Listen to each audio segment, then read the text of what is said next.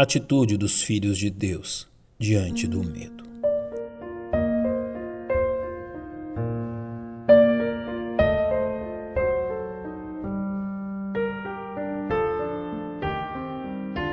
O contexto do Salmo 27 se dá em um tempo onde a barbárie e a violência contra povos e indivíduos era algo cotidiano.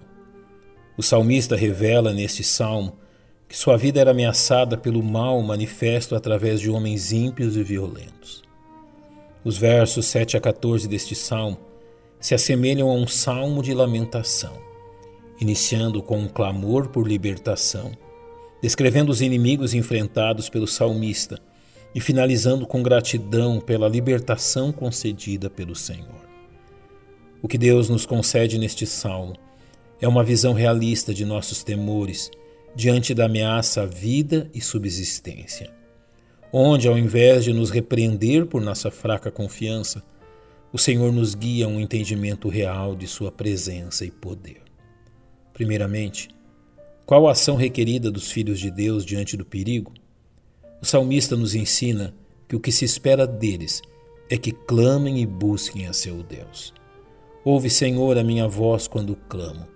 Tem também piedade de mim e responde-me. Quando tu disseste, buscai o meu rosto, o meu coração disse a ti, o teu rosto, Senhor, buscarei. O verbo clamar possui o sentido de chorar, chamar, e a mesma expressão usada pelo povo de Deus escravizado no Egito diante do sofrimento que enfrentavam. E aconteceu, depois de muitos dias, que, morrendo o rei do Egito, os filhos de Israel suspiraram por causa da servidão e clamaram e o seu clamor subiu a Deus por causa de sua servidão. Clamar e buscar a Deus deve ser sempre nossa primeira ação diante do inimigo.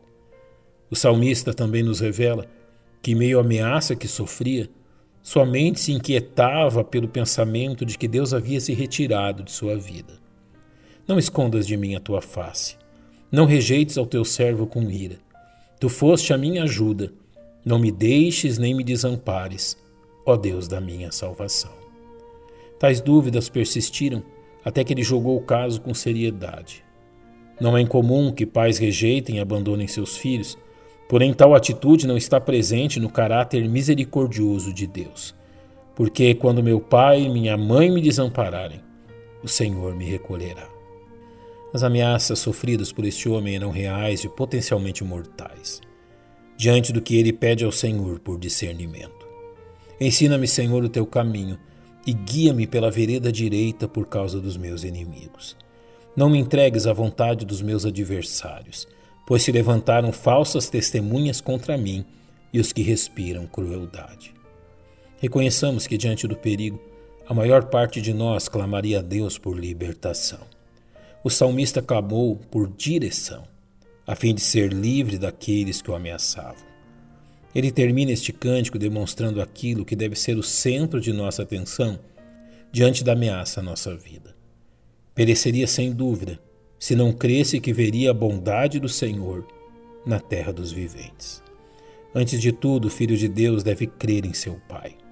Fé esta manifesta em uma atitude de confiança no Senhor. Espera no Senhor, anima-te, e Ele fortalecerá o teu coração.